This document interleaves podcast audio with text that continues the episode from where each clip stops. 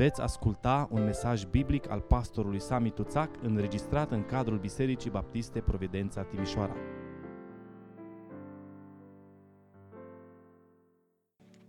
Vă rog să deschideți Sfânta Scriptură în Evanghelia după Matei, capitolul 20 și vom citi versetele 20 și 21. Pagina 947. Evanghelia după Matei, capitolul 20, versetul 20. Atunci, mama fiilor lui Zebedei s-a apropiat de Isus împreună cu fiii ei și s-a închinat, vrând să-i facă o cerere. El a întrebat-o, ce vrei? Poruncește, i-a zis ea, ca în împărăția ta acești doi fii ai mei, să șadă unul la dreapta și altul la stânga ta. Amin. Vă rog să luați loc. Cineva spunea că Dumnezeu i-a dat suflet omului, dar pentru a-i purta de grijă a creat mama. Ziua mamei este o sărbătoare care, într-un fel sau altul, are legătură cu fiecare dintre noi. Ne vizează pe fiecare dintre noi. Fiecare dintre noi a venit în lumea aceasta în urma hotărârii lui Dumnezeu și prin durerile nașterii unei mame. Dumnezeu oferă mamelor această cinste de a fi cele prin care vine viața în lume. Sfânta Scriptură spune în Geneza, capitolul 3, cu versetul 20, că Adam i-a pus soției sale numele Eva, sau în ebraică Hava, care înseamnă viață. Pentru că ea a fost mama tuturor celor vii. Înzestrările pe care Dumnezeu le-a dat mamelor sunt deosebite atât de deosebite încât spunea altcineva că, știți, Scriptura spune, vorbește despre trei ceruri. Dumnezeu a creat al patrulea cer și l-a numit mama. Și a înzestrat-o cu niște înzestrări deosebite pentru creșterea și pentru îngrijirea copiilor ei. Mai mult decât atât, Dumnezeu dorind să acorde mângăiere unui popor îndurerat, compară mângăierea lui cu cea a mamei. În Isaia, capitolul 66, cu versetul 13, Dumnezeu se adresează poporului Israel și spune, cum mângâie pe cineva mamă sa, așa vă voi mângăia eu. Da, veți fi mângăiați în Ierusalim. Când uh, rostești numele mama, oare ce îți vine în minte imediat? Care ar fi cuvintele care le asocia cu mama? Sigur, sunt multe, dar mângăiere cred că este unul dintre ele. Și Dumnezeu spune, așa cum o mamă își mângâie copiii, așa vă mângâi eu pe voi. Cu alte cuvinte, Dumnezeu a așezat în inima mamelor acea calitate pe care doar El o poate avea. Calitatea de a mângâia și aduce alinare celor mai acute suferinți. Sigur, e ok și tata când copilul de 2 ani sau 3 ani își face un cucui sau uh, se lovește la mână sau la picior sau se întâmplă ceva dar când ajunge în brațele mamei, când mama începe să mângâie, când mama atinge zona aceea care a fost lovită, e întotdeauna diferit.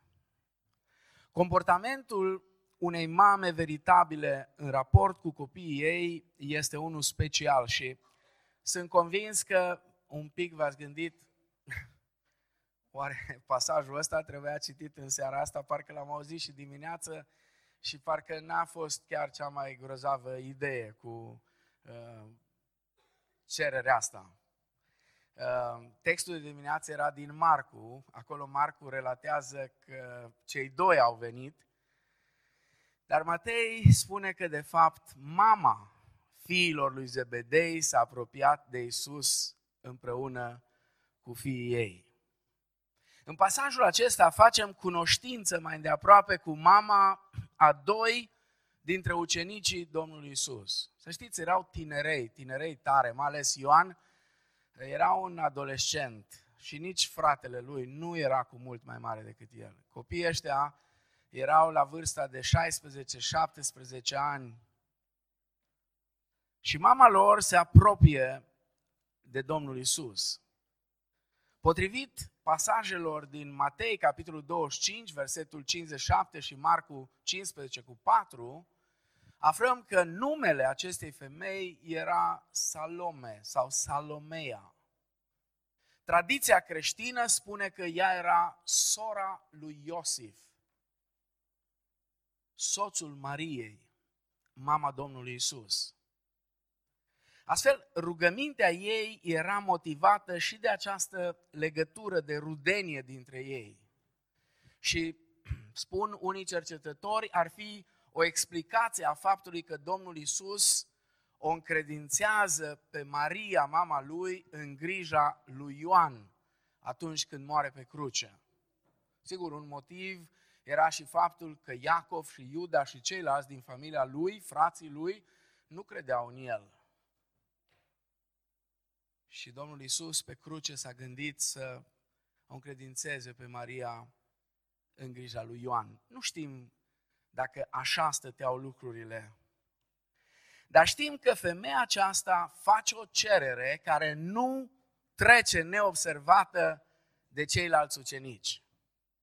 Acum nu vreau să intru în contextul dezbaterii, știți, dezbaterea a fost lecția de școală duminicală de dimineață.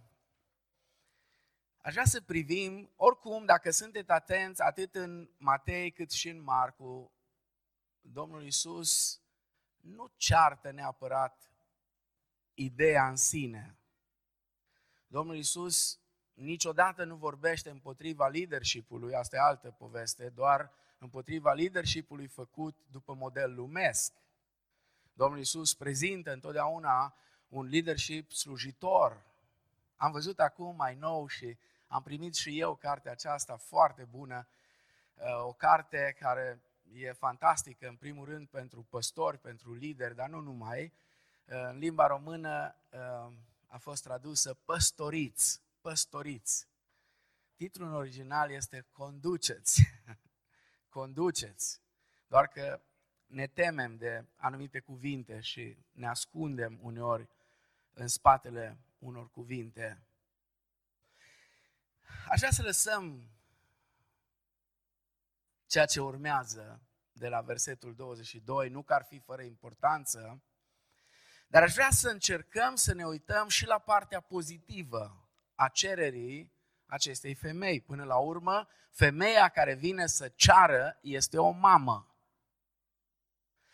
În inima acestei mame erau niște dorințe cu privire la copiii ei. Sunt dorințele care se nasc în inima ei pentru copiii pe care îi avea. De fapt, fiecare mamă, fiecare mamă din lumea asta are în inima ei niște dorințe pentru copiii ei.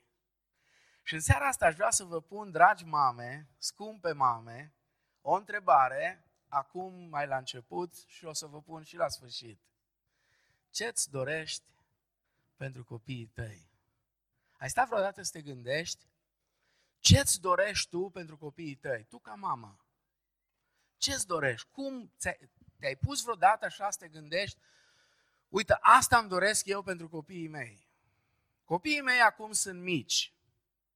Copiii mei sunt în creștere. Copiii mei sunt în dezvoltare. Ce îmi doresc pentru ei? Sau poate că unii aveți deja copii mari. Ce-ți dorești pentru copiii tăi? Aceste dorințe pe care mamele, sigur și tații, dar în seara asta vorbim despre mame, Aceste dorințe trebuie canalizate într-o direcție cât mai bună. Și viața copiilor trebuie privită nu doar din perspectiva aceasta umană, ci și din perspectiva veșniciei. Așadar, Salome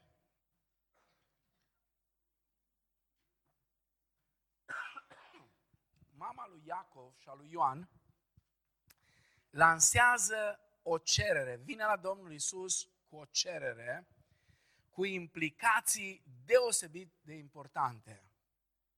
Lăsând la o parte faptul că i-a enervat pe ceilalți, să știți că nu i-a enervat neapărat pentru ce a venit să spună, ci pentru că nu le-a venit lor ideea mai înainte. Domnul Isus a prins de asta, că de aia îi mustră pe toți și le vorbește despre slujire. Solicitarea ei ar trebui să fie modelul oricărei mame credincioase.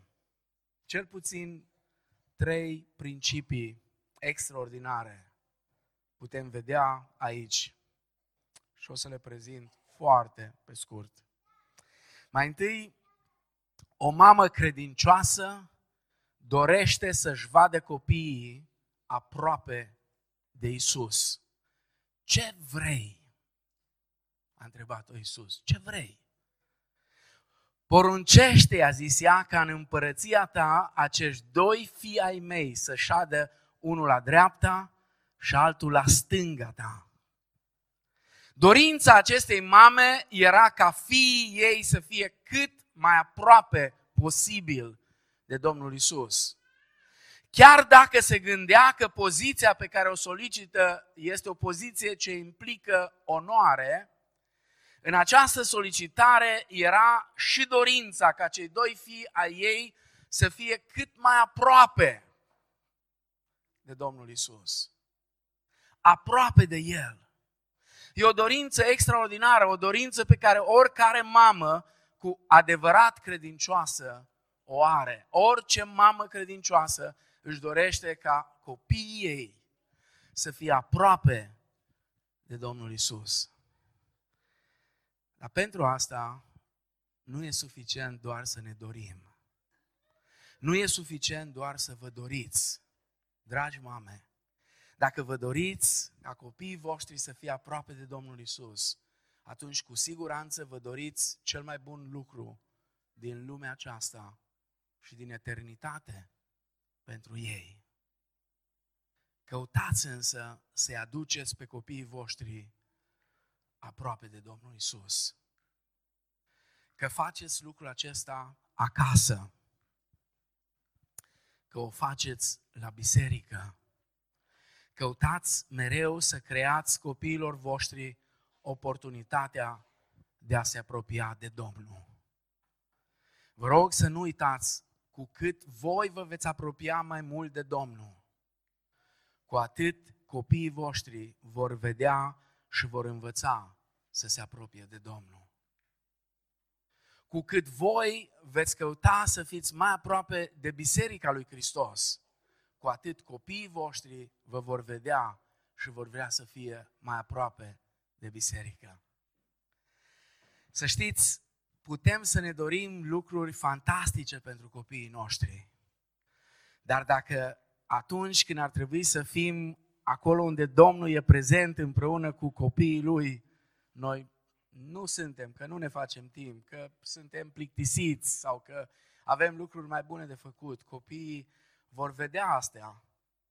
Și la momentul când ne vom toci genunchii pentru ei, s-ar putea să fie un pic delicat dacă nu vom avea grijă de asta de când sunt ei mici, de când sunt copilași.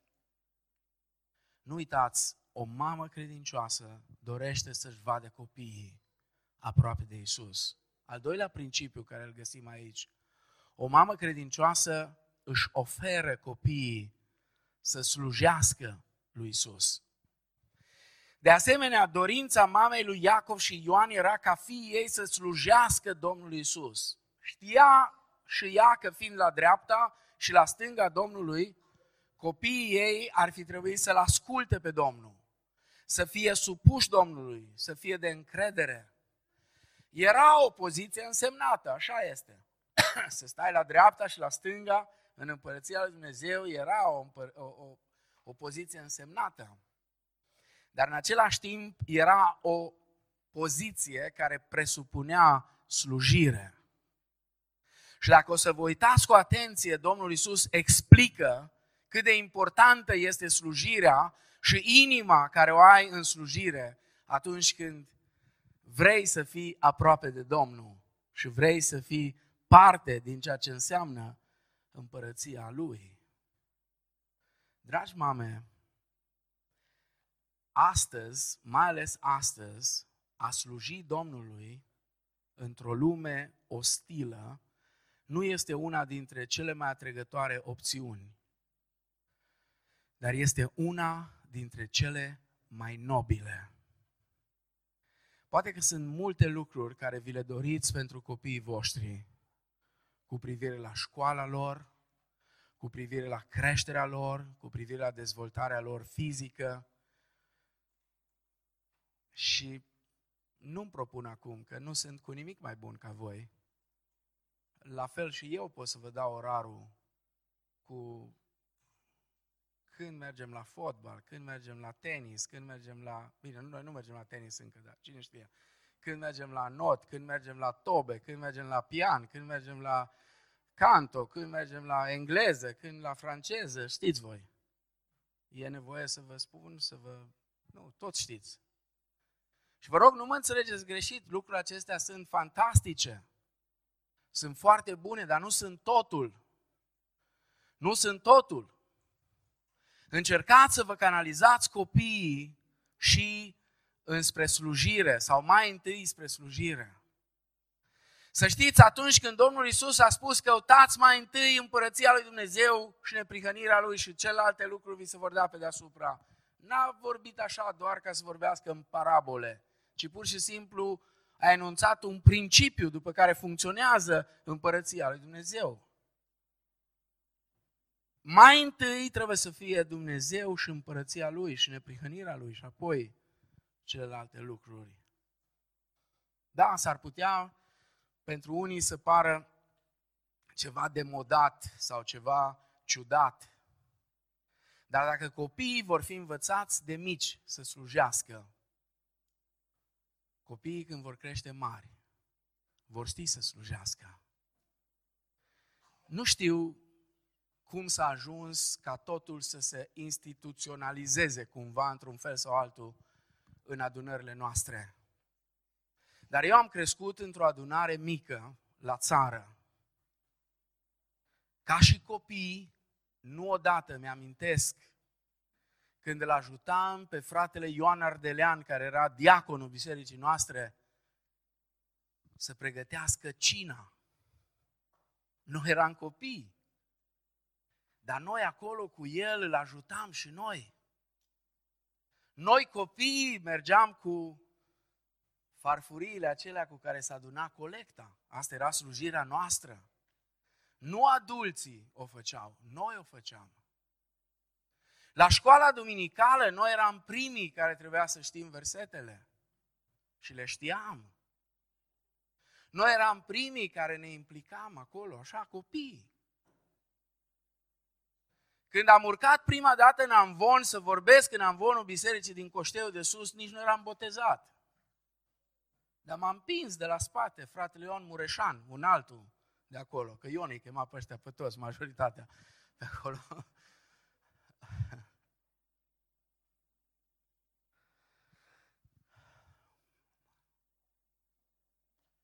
Și așa am învățat să slujim. Dar cel mai important a fost că am văzut pe părinții noștri slujind. Privind la părinții noștri cum slujesc, am fost și noi încurajați să slujim. Sigur, copiii sunt diferiți. Noi ca oameni suntem diferiți. Dar modelul părinților mei a fost atât de puternic asupra mea, încât niciodată, vă rog să rețineți, niciodată în viața mea de copil, nu m-am simțit frustrat că trebuie să merg la biserică, că trebuie să slujesc. Din potrivă, țin minte că o singură dată n-am avut chef să merg la adunare. Era departe adunarea de unde stăteam noi. Numai peste drum. Doar sigur trecea un pârâu și trebuia să treci pârâul. Dacă nu-l treceai, câteodată erau inundații. Odată la 5 ani, la 10 ani, la 15 ani, erau inundații, atunci chiar nu puteai să treci râul. Și odată nu m-am dus la adunare, că n-am avut chef. A fost singura dată în viața mea când n-am avut chef. Dar în același timp aveam o chestie sfântă care voiam să o fac. Cum eram fascinat de istorie și geografie, am vrut să desenez harta lui Israel. Știți că pe vremuri erau unele Biblii care în spate aveau câteva hărți. Și una dintre ele era Țara Sfântă. Și am desenat-o atât de frumos și am pictat-o cu culori din acelea, cu ulei. Dar mintea de copil nu m-a dus. Era iarna și aveam o sobă din aia Vesta. Nu știu dacă ea bătrân de tot, așa mult mai bătrân ca mine. Trebuie să știți cum arăta o sobă Vesta. Era albă, frumoasă, ă, așa. Și era focul puternic și m-am gândit, mă, să o usuc. Și am deschis ușa la sobă și am ținut pictura mea acolo și mi-a luat foc. Și m-a apucat o frică, că am crezut că dau foc la casă, că a făcut foc mare acolo. Și am zis eu ca și copil, Dumnezeu a vrut să mă duc la biserică și am stat aici și am făcut prostii și de aia mi-a luat foc asta. Și niciodată de atunci n-am mai avut chestii de astea că n-am chef. Slujirea nu vine după chef, ci dacă se creează în familie un model al slujirii, modelul acela va fi preluat și de copii. Iar mamele, știu că unele mame spun, a, dar tata trebuie să facă astea, că el e preot în casă. Da și nu. Sunt momente în viața unui copil când mama e cel mai bun preot. Nu este alt preot mai bun decât mama. În anumite perioade din viață și, de exemplu, în cultura ebraică, primii șapte ani, ca să nu zic zece, erau ai mamei. Mama era cea care infuza legea Domnului în ei. După aceea îl prelua tata și pe urmă cine avea bani îl ducea la rabini. Mama nu se dădea înapoi de la a implementa în minte copilului poruncile Domnului. Și ultimul lucru, un al treilea principiu, o mamă credincioasă are așteptări mari de la copiii ei. Așteptări mari, foarte mari. Mamele de astăzi își doresc cariere importante pentru copiii lor. Și nu este absolut nimic rău în asta, e foarte bine. Dar cele mai bune dorințe pentru copiii lor, cele mai nobile, sunt acelea care au de-a face cu starea spirituală a copiilor lor și cu apropierea lor de Dumnezeu. În contextul acesta, inspirați-vă copiii să se apropie de Dumnezeu. Vorbiți-le copiilor despre destinul veșnic cu Dumnezeu. Ajutați-i să înțeleagă ce a făcut Domnul Isus pentru ei și pentru noi toți. Și căutați să le fiți călăuze către Dumnezeu și așteptați să-i vedeți crescând în credință și maturitate spirituală. Acestea ar trebui să fie cele mai mari așteptări de la copiii noștri. Nu că celelalte n-ar fi importante, sunt foarte importante, dar cele mai importante sunt acestea, să-i vedem cum cresc în credință și în maturitate spirituală. Acum vă întreb din nou, ce îți dorești pentru copiii tăi? Te gândești la o carieră? Bine faci dacă te gândești la asta. Te gândești să ajungă cineva. Salome și-a dorit ca copiii ei să fie cineva. Să fie chiar persoane cunoscute. E greu să nu-i vezi pe aia care stau la stânga și la dreapta regelui. Și ea și-a dorit asta. Nu cred că e ceva rău să-ți dorești să-ți vezi copiii în poziții înalte. Dar cred că cel mai bun lucru care poți să-l dorești ca mamă pentru copiii tăi este să-i vezi devenind copii al lui Dumnezeu. Este să-i vezi stând aproape de Domnul Isus. Este să-i vezi slujindu-L pe Domnul Isus. Este să-i vezi crescând în credință și în maturitate. Dacă ar fi să vă fac o urare în seara asta, atunci fiți acele mame credincioase care au dorințe înalte pentru copiii lor. Dorințe care au de-a face nu doar cu ceea ce înseamnă ei aici, în lumea aceasta, ci cu ceea ce înseamnă ei în eternitate. Sau să zic corect, aici și în eternitate. Amin.